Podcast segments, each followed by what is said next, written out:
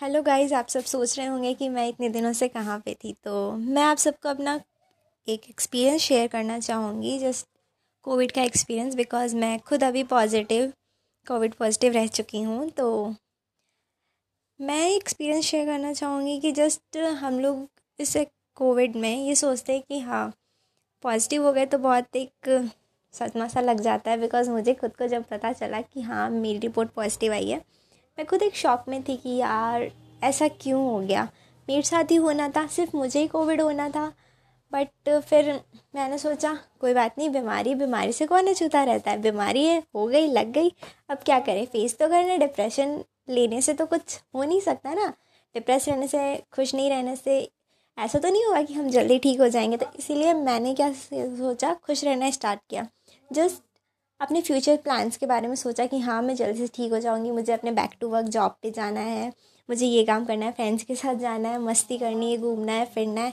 Just क्या अगर हमारे अंदर एक होप होगी ना, तो हम उस होप से अपनी बीमारी पे विजय पा सकते हैं, हम जल्द से जल्द ठीक हो सकते हैं। एंड रही बात इम्यूनिटी वगैरह की, इस टाइम आपको बहुत ही केयर करना पड़ता है खुद का। जस्ट मेडिसिन टाइम पे लो, प्रॉपर स्लीपिंग, स्टीम, काढ़ा, इंडियन लोग तो जानते होंगे काढ़ा, जस्ट ये सब घरेलू सारी चीज़ें लो। एकदम ऐसे मुंह का टेस्ट इतना गंदा हो जाता है कि just but and finally I hope so कि मेरी तबीयत भी ठीक हो गई है अब। एंड मैं एक्सपीरियंस आप सबसे इसीलिए शेयर कर रही हूँ क्योंकि लोग क्या होते हैं ना, कोविड का नाम सुनते ही डर जाते हैं।